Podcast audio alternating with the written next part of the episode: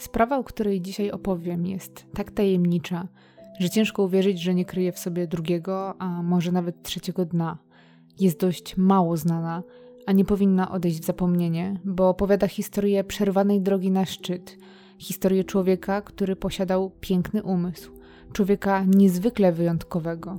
I chociaż wszyscy przecież jesteśmy na swój sposób niepowtarzalni, to człowiek z takim umysłem i takim talentem rodzi się raz na milion.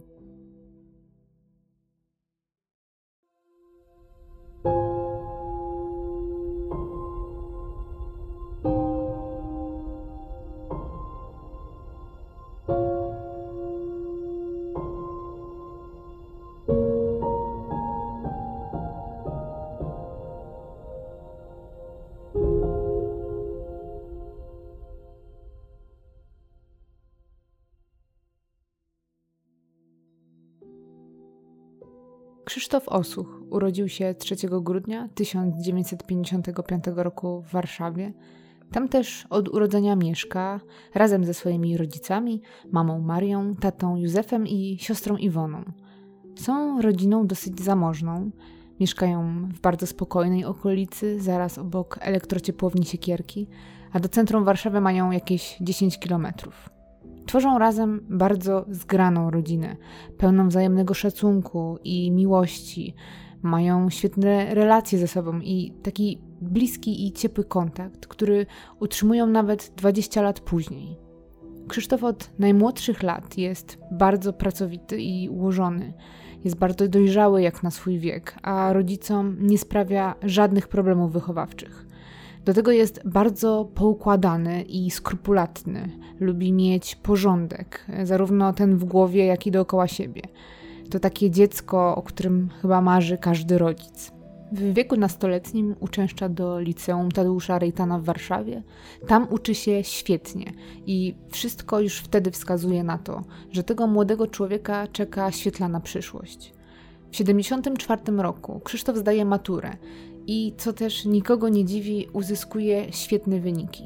Otwiera mu to drogę na Politechnikę Warszawską, na którą bez trudu się dostaje. Na Politechnice idzie na Wydział Fizyki Technicznej i Matematyki i tu podobnie jak w szkole jest znakomitym studentem. Już od samego początku wykładowcy zauważają w nim olbrzymi potencjał. On sam zresztą wykazuje wielkie zamiłowanie do nauki, a szczególną miłością darzy fizykę. Krzysztof bez trudu kończy swoje wymagające studia i pozostaje na Wydziale Fizyki, ponieważ chce zrobić tam doktorat, co też mu się udaje i w 1982 roku zostaje mu nadany stopień doktora.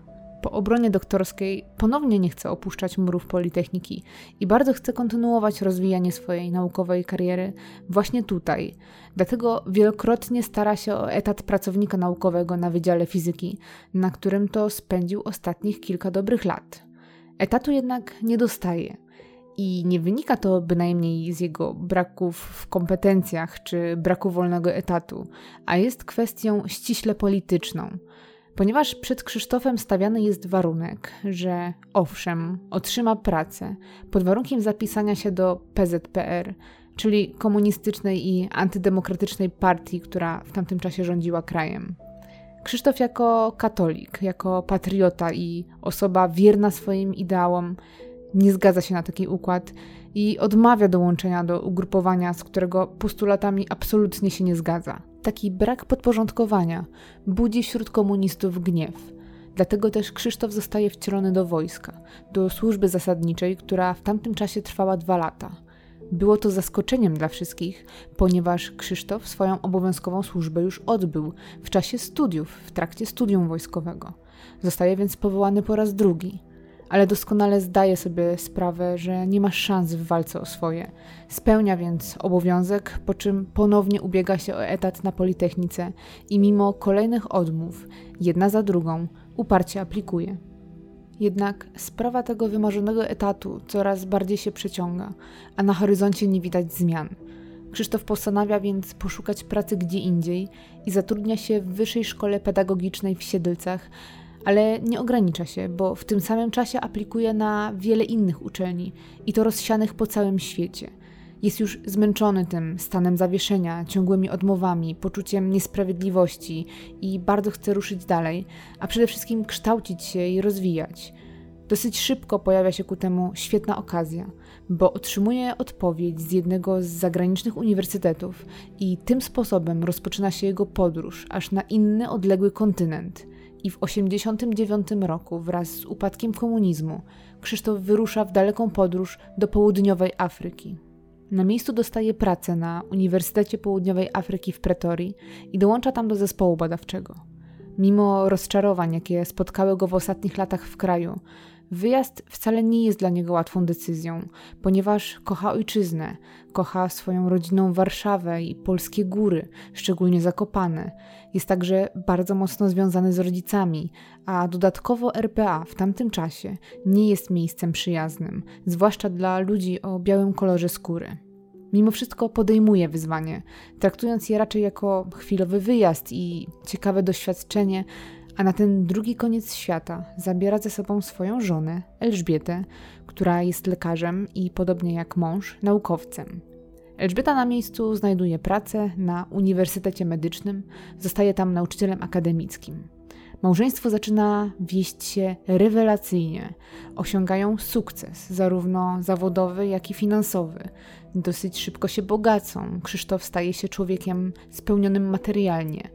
Oboje są bardzo doceniani, mogą się tu realizować i rozwijać. Krzysztof prowadzi badania, współpracując z uniwersytetami z różnych części Europy, a szczęścia dopełnia powiększająca się rodzina, bo niedługo po przeprowadzce do Afryki na świat przychodzą jego ukochane dzieci, dwaj synowie. Także pomimo bycia daleko od domu i to w miejscu przecież bardzo egzotycznym, małżeństwo odnajduje się duchowo są członkami Kościoła katolickiego w Pretorii, należą do tamtejszej wspólnoty. Elżbieta jest katechetką w polskiej szkole, uczy tam też języka polskiego, a Krzysztof przez 4 lata pisze artykuły dla Gazety Polonijnej, którą wydaje właśnie tamta wspólnota kościelna. Bardzo szybko czują się tam jak u siebie. I to życie w RPA byłoby wprost sielankowe, gdyby nie fakt, że w Pretorii na pewno nie było ani spokojnie, ani bezpiecznie – w tamtym czasie miasto jest opanowane przez bandytów. Na ulicach dochodzi do dużej liczby przestępstw i brutalnych aktów.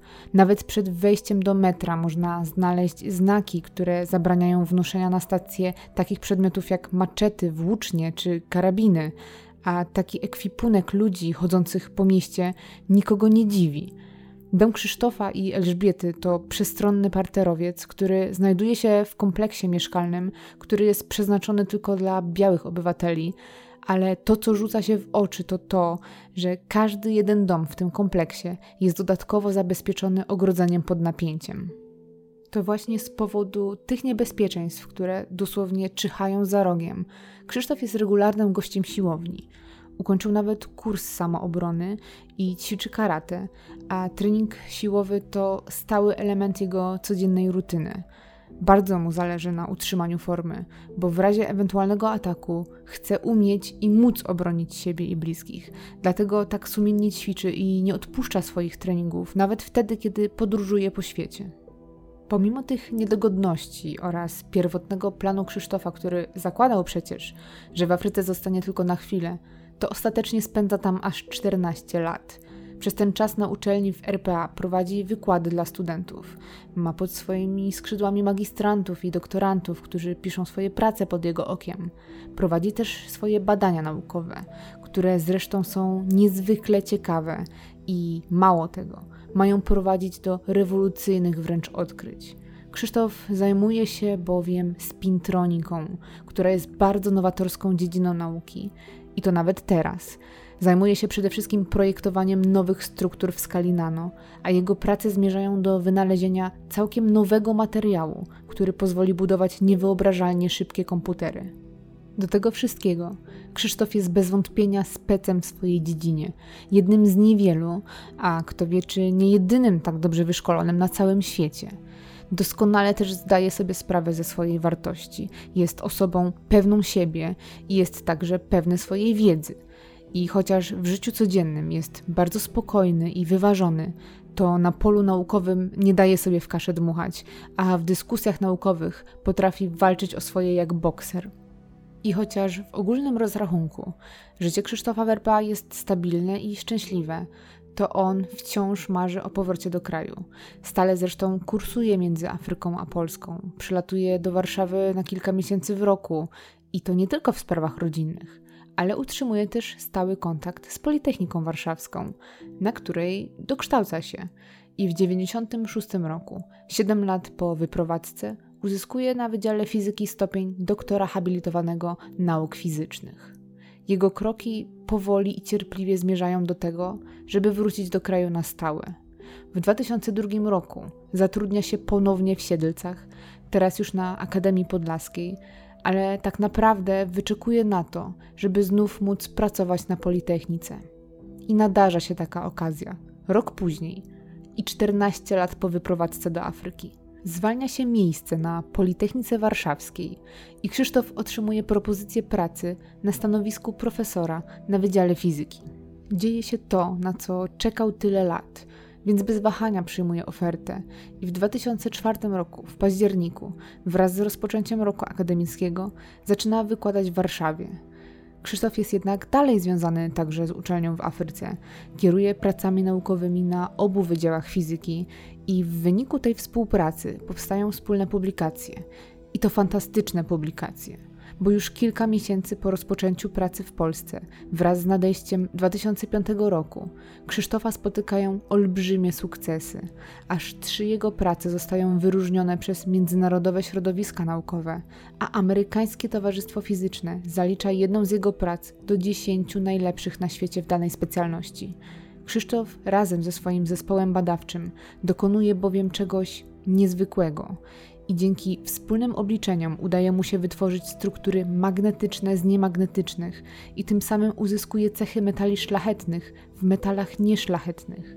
Co ciekawe, początkowo nie chciano opublikować jego pracy, jednak Krzysztof e, razem ze współautorem swojej pracy pojechał do Niemiec, gdzie udowodnił, że to, co przedstawiają jego badania, jest jak najbardziej realne.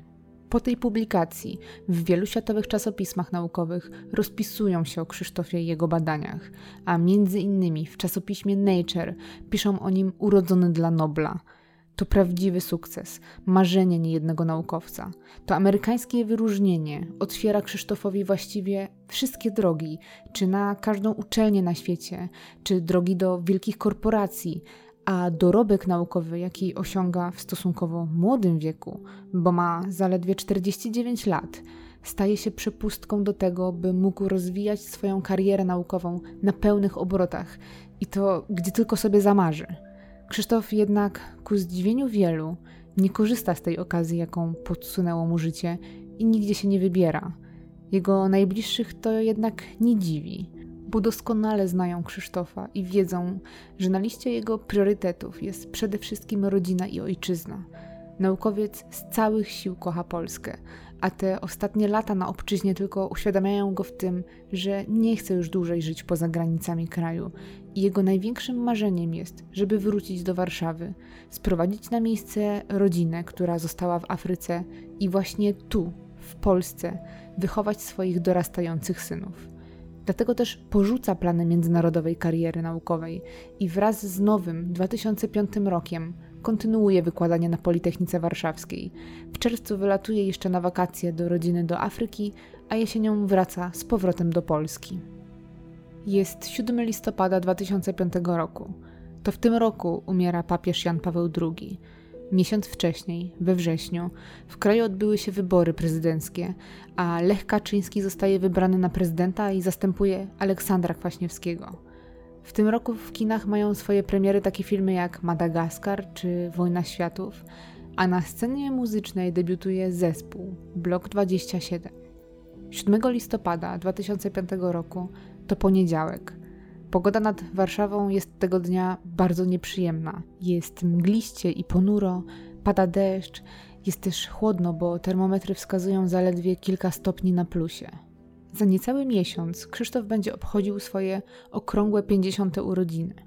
Jest też bardzo podekscytowany nadchodzącym miesiącem, bo te święta mają spędzić wszyscy razem z żoną i synami, którzy całą trójką przylecą z Afryki do Warszawy. Mają też wtedy już powoli planować osiedlenie się na stałe w Polsce. Ten listopadowy dzień nie różni się niczym szczególnym, jest wręcz do bólu typowy, bardzo spokojny. Krzysztof jak zwykle od samego rana pracuje na uczelni, głównie przed komputerem. Jest tam od 8 do 16, po czym wraca do domu, w którym przebywa, kiedy jest w Polsce. To dom należący do jego rodziców, duży, jednorodzinny dom całoroczny. Znajduje się on przy ulicy Bruzdowej na warszawskim Wilanowie. Jest to bardzo spokojna okolica. Jest tam mało domów, za to dużo pól uprawnych, a każdy dom jest znacznie oddalony od siebie. Posesja Krzysztofa jest otoczona polem kapusty. Jest tam bardzo sielsko, w ogóle nie czuć warszawskiego klimatu. Kiedy Krzysztof dociera na miejsce, chwilę spędza w domu, odświeża się po pracy, po czym wsiada w swój samochód, ciemnozielonego Opla Vectre i udaje się na obiadokolację do swoich rodziców, yy, którzy mieszkają przy ulicy Kobylańskiej. To jest zaledwie 3 km dalej. Po wspólnym posiłku około 18.30 Krzysztof żegna się z rodzicami i rusza na miasto, ponieważ zmierza do księgarni, w której ma kupić książki. Za kilka miesięcy, na początku lutego, ma zaplanowany lot do Afryki i chce tam zabrać ze sobą kilka lektur z Polski, które powoli kompletuje.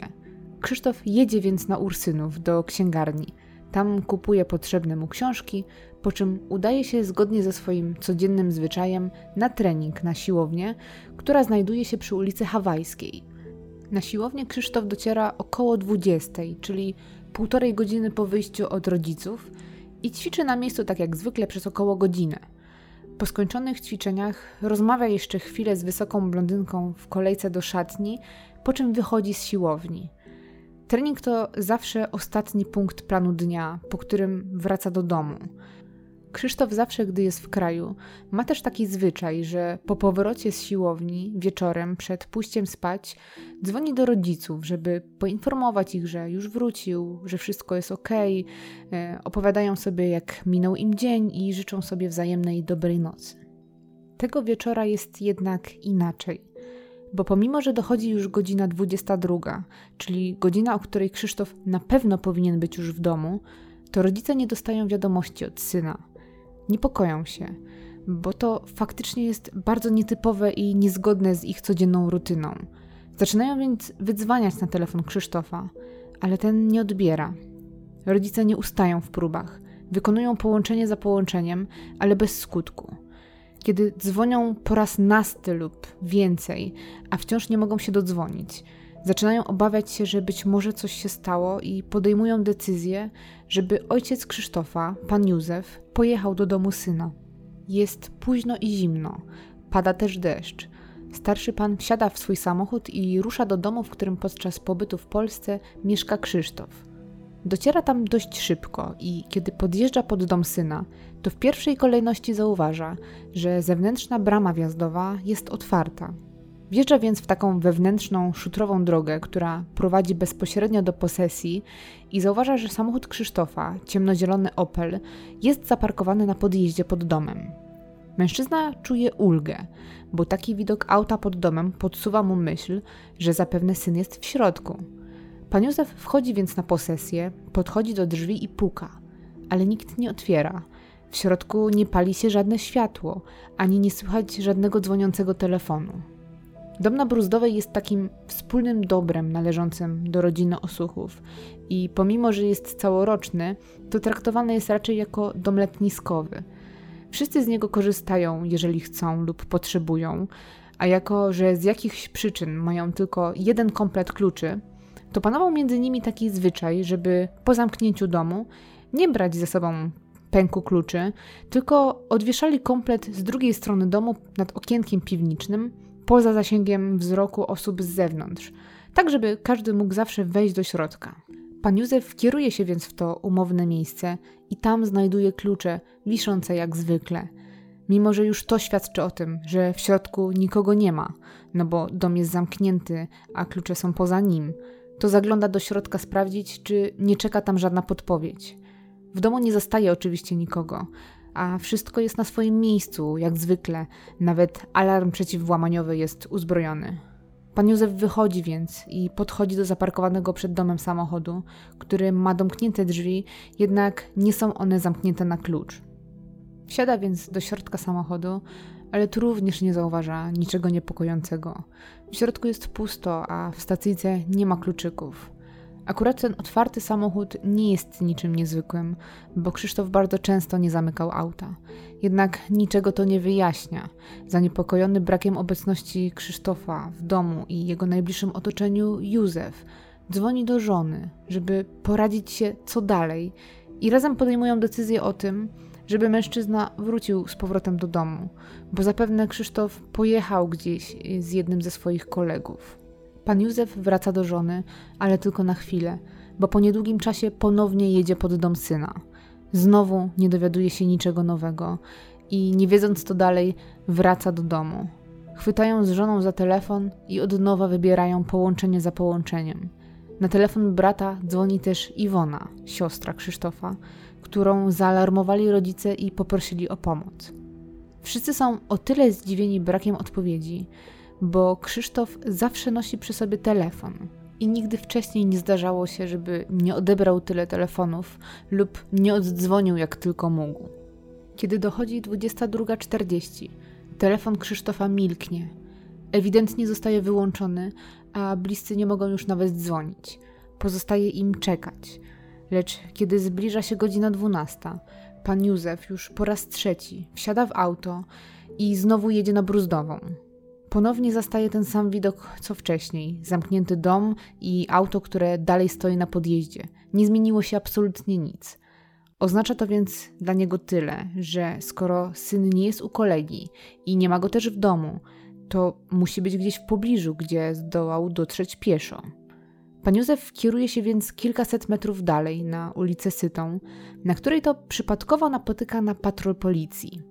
Policjanci zauważają pana Józefa, zaciekawieni jego osobą o późnej porze w tym dość odludnym miejscu, zatrzymują go, legitymują i pytają, co tu robi.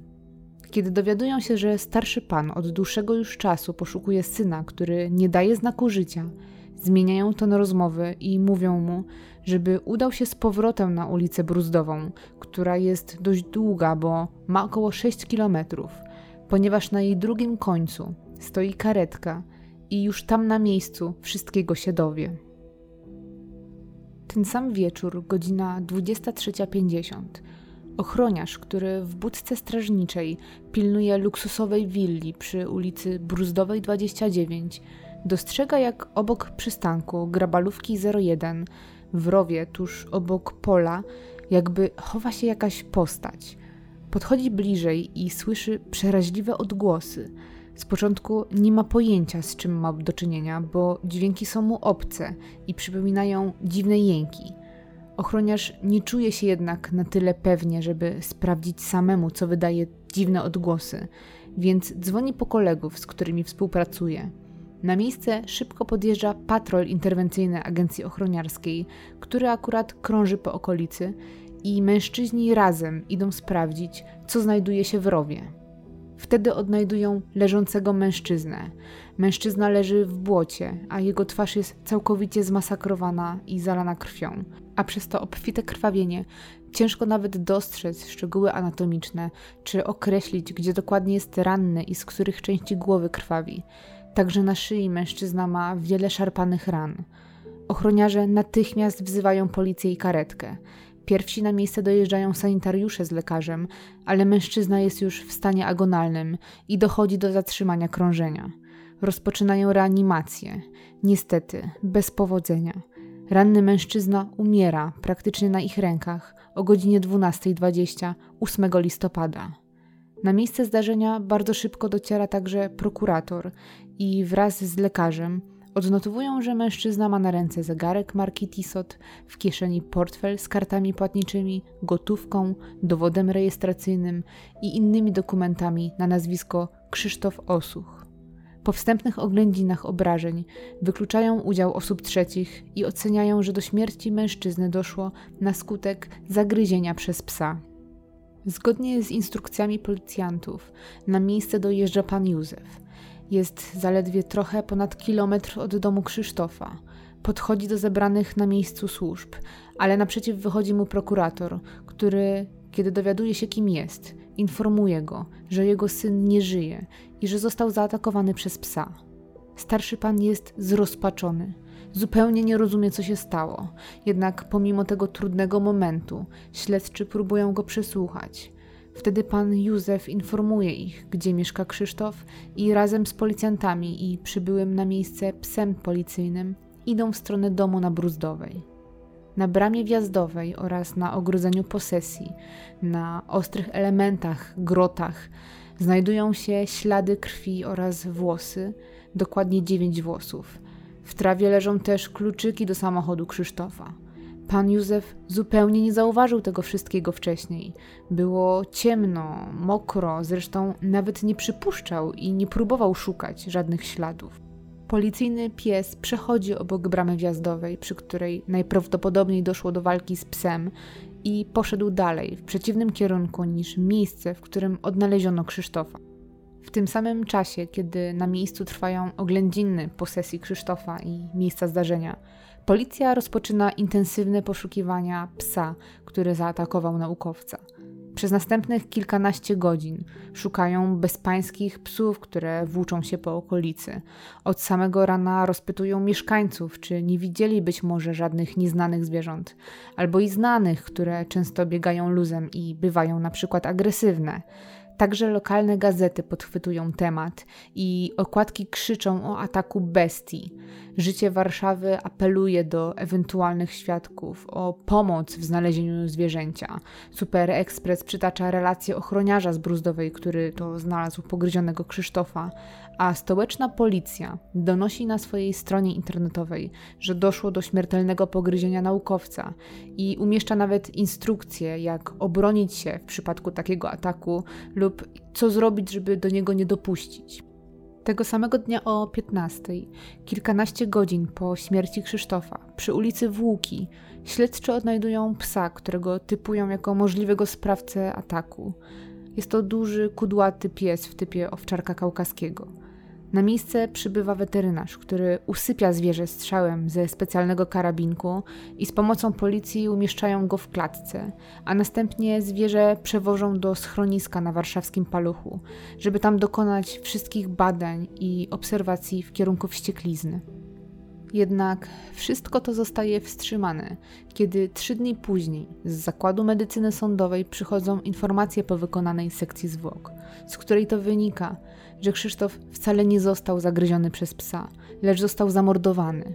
Był pobity, a w jego głowie lekarze znajdują ślady po naboju kalibru 5,6 mm. Na dodatek pocisk w głowie naukowca rozpadł się na aż 14 części, powodując rozległe obrażenia i uszkadzając między innymi oko, co było przyczyną tak intensywnego krwotoku. Broń, z jakiej strzelano, była samoróbką typu sportowego, a samego strzału dokonano w bardzo specyficznym miejscu, bo od dołu żuchwy ku górze. Wcześniej, zanim do naukowca oddano strzał, został brutalnie pobity jakimś tempokrawędzistym narzędziem, a rana na szyi, którą na początku lekarz pomylił z ugryzieniem przez psa, to tak naprawdę była rana wlotowa od kuli. Dopiero wtedy, tych kilka dni później, śledczy wracają na miejsce zbrodni, żeby dokonać dokładniejszych oględzin i zebrać dowody w sprawie. Niestety, po takim czasie wiele cennych śladów zmył już deszcz lub rozjechały je samochody, ale mimo wszystko odkrywają, że krwawe ślady znajdują się nie tylko tuż przy samej bramie wjazdowej, ale praktycznie wzdłuż całego ogrodzenia. Widać tam też stratowaną ziemię, a zabezpieczona na ogrodzeniu i bramie krew zostaje zidentyfikowana jako należąca do Krzysztofa.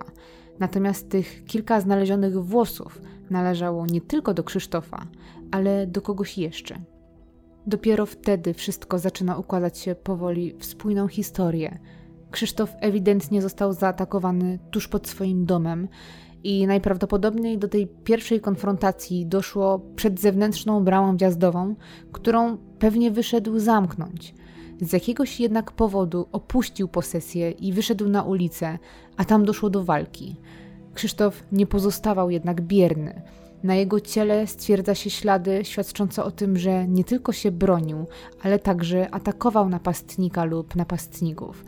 Włosy na ogrodzeniu, które nie należą do Krzysztofa, także mogą podpowiadać, że agresor otrzymał przynajmniej kilka celnych ciosów. Jednak najintensywniejsze ślady świadczące o bardzo dynamicznym przebiegu akcji są tuż pod domem. A przecież ciało Krzysztofa zostaje odnalezione ponad kilometr dalej, bo aż około 1100 metrów od bramy wjazdowej. Prokuratura zakłada, że Krzysztof został postrzelony przed bramą do posesji i że już postrzelony poruszał się jeszcze o własnych siłach ten niemały kawałek, zanim upadł do rowu, w którym znalazła go ochrona. Jednak rodzina i pełnomocnik absolutnie nie zgadzają się z taką wersją, ponieważ dystans, jaki miałby pokonać z tak ciężkimi obrażeniami, jakich doznał, a mówimy przecież nie tylko o pobiciu, ale o postrzale w głowę, wydaje się zdecydowanie za duży i niemożliwy do przebycia przez kogoś tak rannego. Znalezione na podłożu krwawe ślady wcale nie ułatwiają rozgryzienia, co dokładnie się tam stało bo sporo śladów krwi znajduje się oczywiście przy bramie i wzdłuż ogrodzenia, a następne dopiero 600 metrów dalej, przy przystanku autobusowym Bartyki 02. Czy więc Krzysztof ten dystans przebiegł, uciekając przed sprawcą i dopiero tam został ponownie złapany? Czy może ślady były, ale przepadły?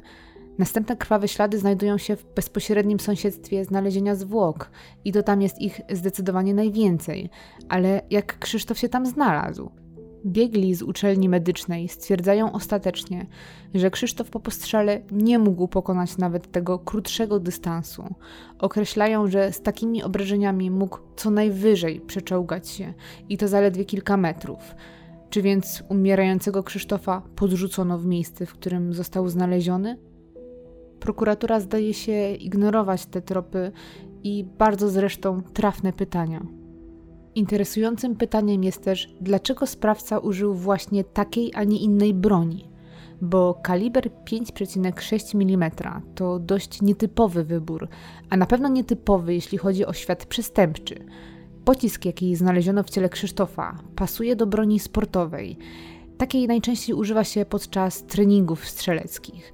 I chociaż jej niewątpliwą zaletą jest to, że jest cicha, znacznie cichsza w porównaniu do broni klasycznej, to jest to broń o małej mocy, a wystrzelony z niej pocisk jest kilkukrotnie lżejszy od tego ze zwykłej broni i analogicznie osiąga stosunkowo małą prędkość. Na tyle małą, że kula nie byłaby w stanie przebić kości dorosłego człowieka. Aby więc kogoś zabić z takiej broni, trzeba strzelić nie tylko z bardzo bliskiej odległości, ale i w odpowiednie miejsce i pod odpowiednim kątem. W skrócie, wybór broni wydaje się być wręcz dziwny, bo trudno z takiej broni kogoś zabić, zwłaszcza w dynamicznych sytuacjach. Jednak z drugiej strony, zastosowanie drobnych modyfikacji pozwala na niemal bezgłośne strzelanie z takiej broni gdzie wystrzał bardziej przypomina dźwięk, jaki wydaje niedużej wielkości pedarda i taki dźwięk dużo łatwiej zignorować. Strzał, jaki oddano w Krzysztofia, sprawia wrażenie niezwykle przemyślanego, bo został oddany od szyi w górę, tak aby kula nie natrafiła na swojej drodze na żadną kość.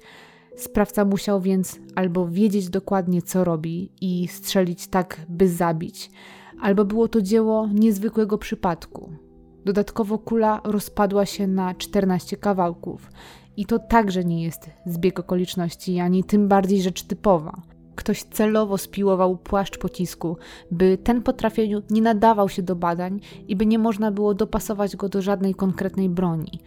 Osoby zaangażowane w śledztwo, a znające realia tak zwanego półświadka, zaznaczają, że wybór takiej broni nie jest typowy dla gangsterów czy podczas porachunków.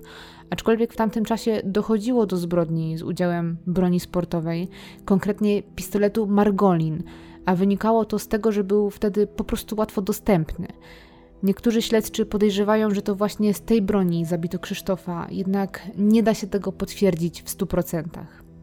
Jak w przypadku większości zbrodni, razem z ofiarą jest i motyw, i to on jak nitka po kłębku potrafi doprowadzić śledczych do sprawcy – Niestety w przypadku sprawy Krzysztofa, pomimo że motywów branych pod uwagę jest kilka, żaden ostatecznie nie zdaje się pasować.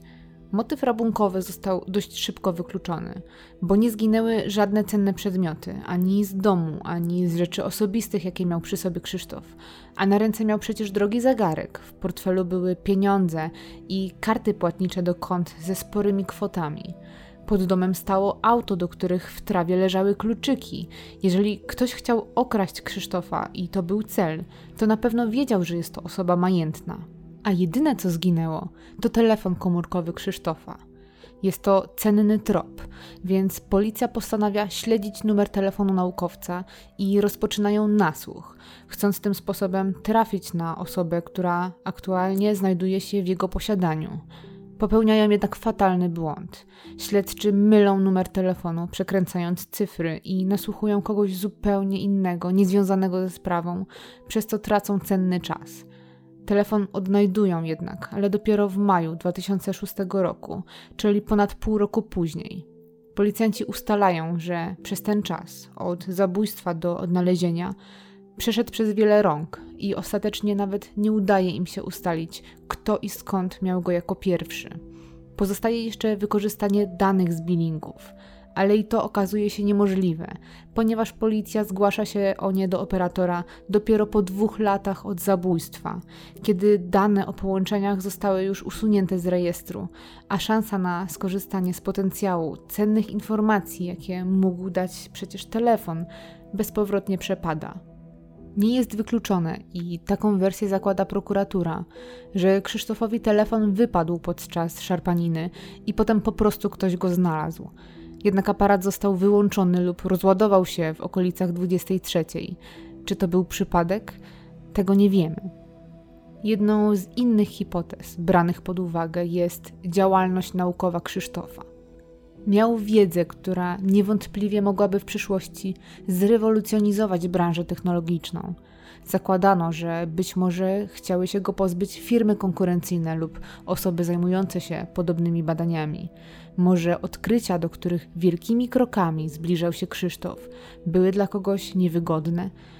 Podejrzewano tak zwany wywiad gospodarczy, a nawet to, że może była to zwykła zemsta rozgoryczonego studenta.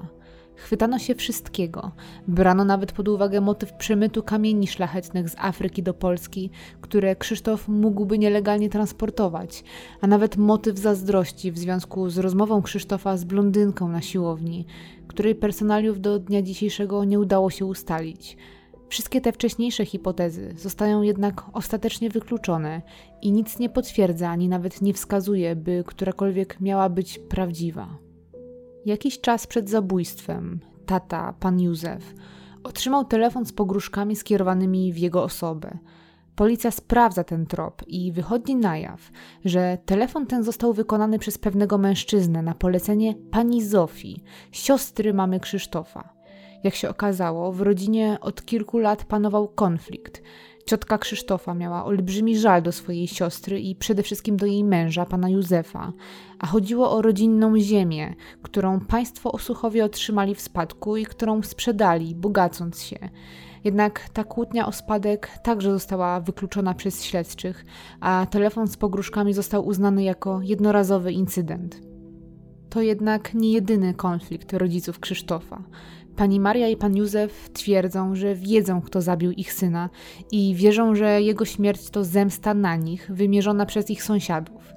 Jakiś czas wcześniej sąsiedzi państwa Osuchów, mieszkający również w pobliżu elektrowni Siekierki, skierowali do sądu wniosek o zasiedzenie i na jego podstawie chcieli stać się prawnymi właścicielami działki, na której od lat przebywali. Działka ta była spora, bo o powierzchni 50 arów, dodatkowo w atrakcyjnej lokalizacji i zarówno lokalizacja, jak i wielkość sprawiały, że miała ona bardzo dużą wartość. Na tamten czas wyceniono ją na około milion złotych. Jednak wniosek sąsiadów zostaje przez sąd odrzucony. Nie udaje im się zdobyć tej działki, a powodem odrzucenia wniosku są innymi zeznania zarówno ojca Krzysztofa, Józefa, jak i czterech innych sąsiadów, którzy to wszyscy podważyli zasadność wniosku, wykazując, że sąsiedzi chcą przejąć posesję przez podstawienie fikcyjnego spadkobiercy. Ta sytuacja tworzy bardzo poważny sąsiedzki konflikt, który doprowadza nawet do próby pobicia pana Józefa. Policjanci nie ignorują tych informacji. Przyglądają się więc dokładnie tej sytuacji, a nawet porównują DNA typowanych przez rodziców sąsiadów z materiałem genetycznym, jaki udało się wyodrębnić z tych znalezionych włosów na ogrodzeniu.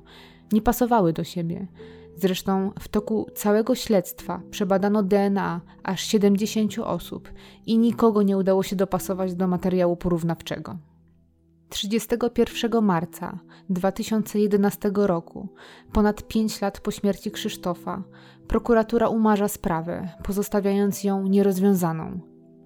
Argumentuje to tym, że zostały już wyczerpane wszystkie możliwości dowodowe i że brak jest poszlak, na podstawie których można wskazać sprawcę.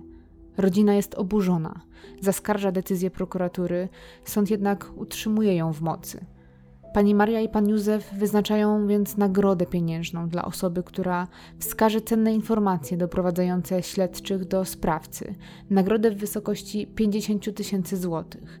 Są gotowi podjąć wszelkie kroki, żeby doprowadzić przed wymiar sprawiedliwości mordercę swojego syna. Jest rok 2021 i do dzisiaj nie jest wiadome ani kto, ani dlaczego, czy nawet jak dokładnie i gdzie pozbawił życia Krzysztofa. Można jedynie snuć domysły, ale wszystkie zdają się prowadzić donikąd.